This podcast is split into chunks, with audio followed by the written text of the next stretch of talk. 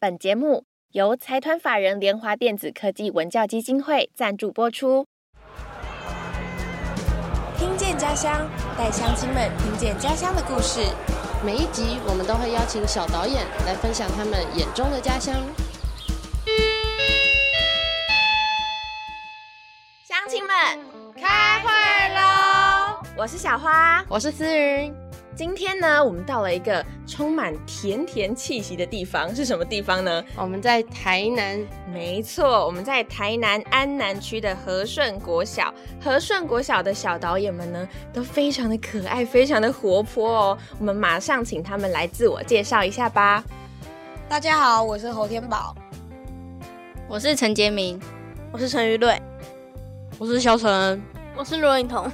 嗨，大家好，我是万典玲，我是负责旁白、访问及简报的。大家好，我是负责简报和常驻的林阳子。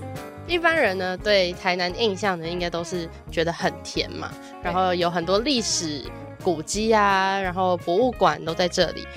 但是他们今年的题目好像跟这些东西都没什么关系。你们对于你们的家乡，你们自己觉得有什么样其他的特色可以跟大家分享？就是有那些很多义工啊，很多义工就会有很多工业区，他们都在里面工作，然后还有一个历史博物馆。哦，有很多的义工跟历史博物馆。对，大家对台南的印象好像就是历史非常的悠久，历史气息非常的浓厚。那你们今年影片的主题是不是也跟移工有关呢？要不要跟各位乡亲们介绍一下你们的影片在讲什么内容？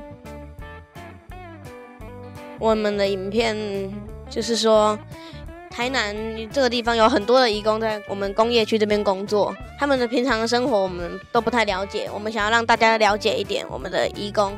然后我们就有去拍他们的生活，他们的祈祷室，吃的一些东西，这样。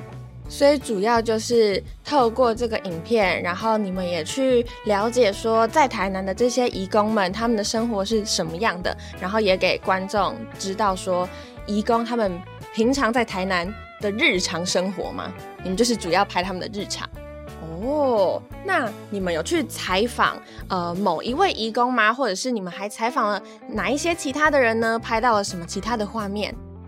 我们去拍了四五次吧，然后我们有拍到从越南来的阮志轩阿姨及从印尼来的阿旺哥哥。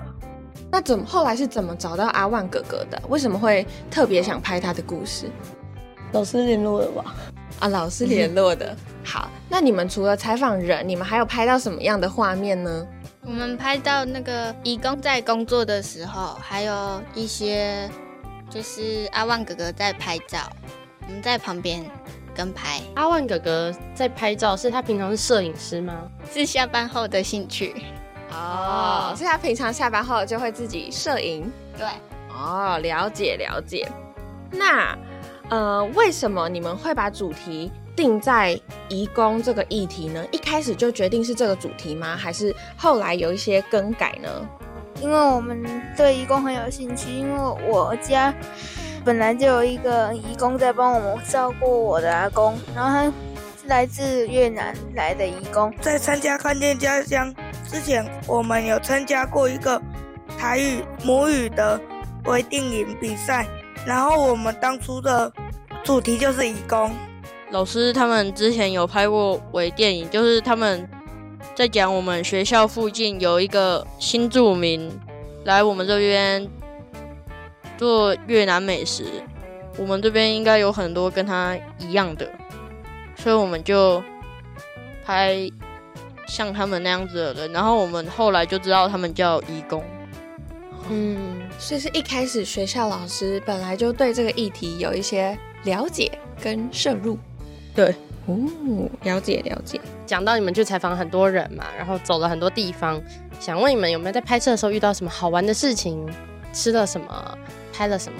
我们有拍到祈，我们去祈祷寺参访的画面，张景仁他们家义工工作的画面和他们的空拍，还有我们去祈祷寺时去看他们在募款的时候，顺便访问阿旺哥哥，但是那时候那边蚊子很多。把我们的脚叮的都是。就是我们在拍摄的时候，拍完发现有很多鸭子在打架，然后就有几个同学去赶鸭，然后把它赶到河里。博物馆是在历史博物馆吗？对，历史博物馆里面有养鸭，有养鸭。哇塞！所以你们看到鸭子在在打架，对，然后你们把它赶进去，嗯，啊，好好好可爱的经验哦，好可爱，竟然可以在历史博物馆里面遇到鸭。那还有呢？还有什么？就是去到历史博物馆拍摄的时候，都可以吹冷气，都可以吹冷气。你们去拍的时候天气很热吗？有一点点热。那会不会大家都很想要去历史博物馆里面拍？因为只有里面有冷气，应该是哦，就是都觉得很舒服。对，都会在门门门口那边。难怪鸭子也进去了。对，因为天气实在是太热了，所以去历史博物馆拍算是嗯拍摄当中最好玩，就最觉得舒服，然后一个小福利的感觉。那陈恩呢？你有什么想跟我们分享的？就我们之前去拍摄，然后就。线没插好，插错地方，然后就没有收到声音。然后有一个有声音，但是没有拍好。但那个没声音的画面是好的，所以我们就回去之后慢慢的剪，然后慢慢的拼凑。所以意思是说，有两两台机器同时录，然后一个只有录到画面，一个一个只有录到声音。那后来你们怎么办？就把它拼起来吗？对，哇，这件事情只有发生过一次吗？还是很多次？不太记得了，不太记得。好，没有关系，感觉蛮惊险的。不过后来幸好还是有一集是有清楚的画面，然后一集是有清楚的声音的。对，这很像那个寓言故事，就是有一个笼子。在一个瞎子身上，然后他们一起往前走的那种感觉，对，至 至少是可以可以互补啦，好还不错，这件事情还算还算是呃收尾的蛮好的。那影童呢？你在拍的时候是不是也有发生了一些小小的惊险故事？就是那个没对焦好啊，你是负责摄影的吗？不是，哦不是，对我在看哦，你看的时候发现没有对焦好，对，那后来怎么办？只能就用另外一台，因为它有对焦好，所以就有两个拼在一起。哦，是已经拍回来了之后才发现，那个时候没有对焦好。对，原来，所以以后在拍的时候真的要多注意，到底有没有对焦好。采访到这边先休息一下，接下来是 Vito 的 Podcast 小教室。各位同学好，我是鼻头大叔。今天要来跟你分享的 Podcast 小教室是说话练习。我们今天呢，先从说话练习的咬字开始哦。其实不瞒大家说啊，哎，说话也是一种技巧，你知道吗？那很多人呢就觉得录 Podcast 节目只要从头到尾一直讲、一直讲、一直讲就好了。事实上不是哦，你可以透过说话练习去传达出更多关于声音的表情跟感情，我们来试试看吧啊！比如说呢，说话可以分成松跟紧哦。什么叫做松呢？就像是嗯嘴里含着一颗卤蛋一样啊，我就这样轻轻松松的，就像在聊天一样，这就是很松的。那你有听过这种国庆阅兵的司仪嘛？对不对？他每个字啊都是这样字正腔圆的。哎，这就是另外一种关于声音的松跟紧的不同的说话方式。那松紧又可以延伸啊啊，叫做轻松说话跟用力说话。那这两种呢，也都是不同的情绪哦。去想想看，你平常在跟人家沟通的时候，生气的时候，你讲话应该会比较用力吧？在跟情人在讲情话的时候，你应该就比较温柔、比较轻松吧？所以呢？你可以依照你的这个这一集节目的内容跟主题，还有当下你的情绪呢，诶，去透过松紧跟用力轻松的方法来营造出节目里面不同的一个效果哦。那最好的一种方法呢，就是多看人家，多听人家怎么去说哦。就举例来说，哎，你有看到某个很喜欢的 podcast 节目，你就可以仔细的听听他这个主持人他的声音魅力是什么呢？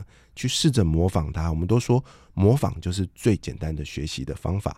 那模仿模仿模仿着，你就会慢慢的内化哦，它就会变成你的一种嗯一种模式吧。所以呢，当你会十八般武艺的时候呢，哎，你就可以依照每一集当下的心情选择我要用哪一种说话的方式。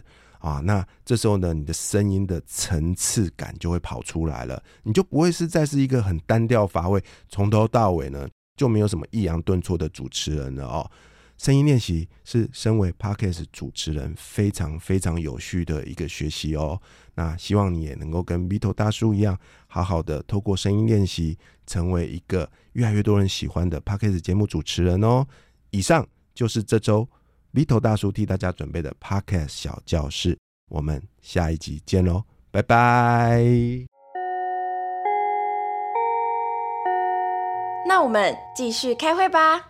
有一些很好玩的事情，应该也有一些困难的事情。想问你们在拍摄啊，或是素材拍回来之后要剪接，甚至是在讨论的时候，有没有遇到什么困难？后来又是怎么解决的？天宝跟我们分享一下好了。你有遇到什么困难吗？我们要去访问那个陈玉瑞阿妈的时候，我们一开始我先在学校做准备，就是先测试看看那个麦克风没有声音。所以就把麦袋拿出来，然后但后来不知道收去哪里了，去的时候找不到，然后老师去找才找到的，所以是一个麦袋不见的故事。对，哦，那影童呢？你是负责飞空拍的，对不对？对。你在飞空拍的时候有没有遇到什么事情，或是跟你一起飞空拍的伙伴？有没有在飞空拍的时候遇到一些事情呢？就是手会抖啊，嗯，然后有风在那边吹，所以空拍机它就会乱跑，就很怕炸机呀，很怕炸机。后来有炸机吗？没有，没有哦，幸好没有。好，那我想再问一下杰明，你你的工作是负责拍摄、负责摄影的，那你觉得你在摄影的时候遇到最大的困难是什么？好像没有哎，真的吗？都很简单，都很得心应手。那你还有负责什么其他的工作吗？没有，所以你觉得摄影这件事情是你拿手的，你擅长的。对。那于瑞呢？你是负责飞空拍的，对吧？剪辑。于瑞是剪辑，你是负责剪辑。那你剪辑的时候有遇到什么事情吗？就是剪辑剪到一半，然后碰到那个硬硬碟，然后那个线没有插好，然后就没有，因为存档刚好没有存到，然后档案就。不见，只能用上个档再重新剪那一段的。哦哦，这件事情我听说好像发生了不止一次，对不对？两次吧，发生了两次。那后来你们是怎么解决的？把不见的重剪一次啊？哦，就直接重剪，只能认份的剪了，暴力解决，直接重剪。你们后来有没有为了避免这件事情发生，做了一些？做了一些防范的措施啊，我们有用那个一条蓝色的线吗？把它围起来，像是封锁线那种概念吗？对对对，把它围起来，围一个剪辑区，生人勿近这样子，非工作人员勿进。然后就后来这件事情拉了封锁线之后就没有发生了吗？没有，就没有再发生了，没有。所以你觉得封锁线是有用的？应该吧，应该吧。这边可以可以提供大家一个那个。提供大家一个方法，如果你怕剪接的时候很容易碰到硬碟什么的啊，你就拉一条封锁线，对，就让其他人不要进来。如果很怕有人进到拍摄现场，也可以在拍摄现场附近围一个 封锁线。没错没错。那你看啊，你们在拍摄的时候，加上呃，我们出剪影队进剪影队都上了很多的课程嘛，你们学会最大的三个技能就是飞空拍机、摄影，还有剪接，可能还有采访。那你们觉得学会这些技能，呃，你们有什么感觉吗？天宝，你先分享一下好了。你是负责采访的，对不对？你是团队的采访担当，哎，你觉得学会采访，或者是你想分享学会空拍机、操作摄影机，或者是剪接，你有什么样的心得吗？我学会采访之后，我觉得我更敢去跟陌生人讲话，真的哦。所以你现在在路上会乱搭讪陌生人吗？不会，这样感觉我变怪人，这样感觉你变怪人。可是他真的很敢跟陌生人讲，怎么说？我们刚一刚开始进来，他就一直问我们我们是谁。是很想跟陌生人讲话，在那一瞬间，我也有一点点觉得天宝是小怪人。没有啦，没有啦，不是啦，不是小怪人。所以你的意思是说，学会采访这件事情，因为你们常常去拍摄，要去访问不同的人，会让你更敢于跟别人对话嘛？应该是吧？应该是就是这样。好，那我们换呃于瑞，于瑞讲好了。因为我是做剪辑的嘛，那我就讲剪辑。好，我以前在参加这个计划之前，我就先有接触过剪辑，然后那个时候剪就是觉得好玩，也有帮学校一些活动啊、毕业典礼剪影片。然后参加这个计划，我剪这部影片就剪太长了，很很多要花很多时间，剪下去就会很累，就是没那么好玩。没那么好玩，太很辛苦了很累是不是？很诚实哎、小孩子不会骗 人，真的。把心中真实的感受都讲出来了。那还有吗？呃，请尹彤也跟我们分享一下好了。就是剪辑嘛，就可以可能可以让就专注力可能可以变好一点，怎么说？因为就是那个描述都要去注意，零点零几秒。对对，剪辑就是注重细节。嗯，剪接的时候有很多很小很小的细节，你都要去看。可能某个地方突然有一个黑格之类的，然后你就要把它拿掉，不然整个影片就毁掉了。嗯而且那是在最后影片的首尾工作，所以非常的重要。那陈恩呢？我先把档案做好，然后就是把一些前面就刚刚讲的虾子跟笼子先把它拼好，要不然的话后面就要在那边慢慢拼，可能拼个一两个月也拼不好。所以你一开始就会负责帮大家做档案的整理，然后先把它初剪全部剪出来。对，哦，很棒哎。这样分工比较有效率啦。对，那你觉得这件事情有带给你什么吗？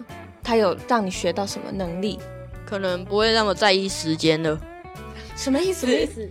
就不会那么在意时间过去多久，什么时候要吃饭。哦，太认真了，太认真了，那个很怎么很像三十岁上班族会说出 来的话，就说啊，我已经工作到我今天没吃饭、没吃晚餐这样子。对，好好，蛮蛮特别的经验的。先让你在小小年纪就体会到，就是以后出社会工作可能就是会这样子。那杰明呢？你是负责摄影的，你觉得学会操作这么专业的摄影机，你有什么感觉？其实我之前就很喜欢拍照，然后我就很喜欢拿单眼相机，以前就有了以。前就很专业了啦。然后现在拿的时候就觉得就是自己很酷。哦真的，我懂那种感觉。哎、我问你们一个问题，你们会不会觉得飞空拍的时候就觉得自己超帅，就自己超酷啊？余慧竟然摇我，觉得飞空拍很恐怖，你觉得飞空拍很恐怖，我觉得会有点压力，你觉得很好玩？就是会有一点压力。可是我爸不让我在晚上飞，为什么？因为我没有到非常厉害。然后谦虚哎，因为因为那那个我们家那边阳台可以看高空烟火，哦，哇，然后我想要飞，但我爸不给我飞，怕我飞不见。他刚破音，我想要飞。哦，对，而且晚上的视线的确比较不好啦，对可能怕你突然而且把空拍机飞进烟火里面，好像是真的有点危险。没错，但我可以理解刚刚那个杰明说的感觉，就是他拿摄影机的时候会觉得自己很酷，就觉得很厉害，而且别人也不一定会，对不对？我是在飞空拍的时候，常常会有这种感觉，感觉很像在打电动，然后就、嗯、觉得我会，别人不会的这种。而且就是哥哥姐姐有在运动，然后我就跟姐姐说，我以后帮你们拍照好了。哦，可以当家庭摄影师。对，你在平常生活的时候就可以帮身边的家人朋友拍照。哎那你现在有在帮大家拍照吗？嗯，现在只是有时候妈妈不会拍，我帮她拍而已。哦，妈妈不会拍，你负责帮她拍，没关系，你以后就会成为大摄影师，然后就负责帮家人朋友拍照，搞不好还可以靠这个赚钱，打一下工之类的。好的，那今天时间也差不多了，这一集呢，我们就来到和顺国小，请小导演们跟我们分享一下他们拍摄移工的故事。中间呢，有发生过很多很有趣的事情哦，像是他们去历史博物馆，还遇到吵架的鸭子在赶鸭，但是也有发生一些困难的事情，忘记带麦带啦，或者是飞空拍的时候也觉得很恐怖，至今还是有点无法克服那个小小的。胆战心惊跟紧张，但是你可以从他们的分享之中也知道，他们从这个过程也学习到了非常多，不管是彼此互相讨论、分工合作，或者是呃对于自己工作的一些负责任的态度，跟一些生活中的体悟。那下一集我们会聊什么呢？下一集呢，我们就会再更深入的聊小花刚刚讲的这些，我们会跟他们聊一聊他们在看见家乡这个计划有什么收获跟感觉。嗯，没错没错。还有就是他们参加完看见家乡这个计划之后，有没有什么对于家乡有不同的感觉跟想法？那么今天的社区大会就先开到这里哦，乡亲们记得每周六都要准时出席。那我们就散会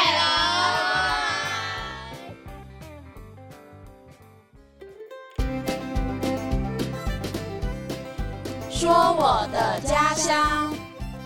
今天说我的家乡，我们要请到和顺国小的彩勋老师来跟我们分享他在台南的家乡故事。欢迎彩勋老师。好，你们好。那台南的家乡故事，其实我从小就生长在台南，那中间也一度到台北，然后到屏东去工读书，那现在也回来台南工作。嗯，台南就大家的印象就是古都，然后。很甜，食物很甜。对，那古都古都当然就是早期在盖房子，嗯，盖房子方面大家就会没有去注意到路线的规划，而且早期汽车不多，都是马，然后脚踏车啊、机车，所以台南的巷子其实很小。那我们都不喜欢在台南开车，都是骑机车为主。那为了这些小孩在他们比较方便，所以我就只好开车了。我觉得我的技术也有进步呢，所以老师是为了要带和顺国小的孩子们去采访，对，才开车的。对，我们就是采访，然后去公园啊，去祈祷室，那到各个地方去拍照，去空拍，就只好带着孩子。我们有七个小孩，所以必须要两台车。那马老师一台车，我就只好也一台车。哦，不在台南开车的。我之前都只有听说过台南很多小巷子，然后里面会有很多的小店，就是大家可以去挖宝，可以去逛。对啊，台南因为巷子小，那些老店很多，而且台南市政府有在推劳务心力，嗯，它就会有很多惊喜在巷子里面。没错，对啊。期待大家之后来台南的时候，可以跟彩勋老师一样骑机车在巷子里面穿梭。没错，有很多小巷子的小店等待大家去挖宝哦。那今天说我的家乡就这样子结束喽。谢谢彩勋老师，谢谢。不想错过任何社区消息的乡亲，可以从资讯栏连接前往追踪台湾看见家乡协会的脸书、IG 跟 YouTube 频道。也欢迎乡亲们用家乡故事灌爆说我的家乡信箱，还要记得每周六准时出席社区大会哦。我是小花，我是思云，我们下次见。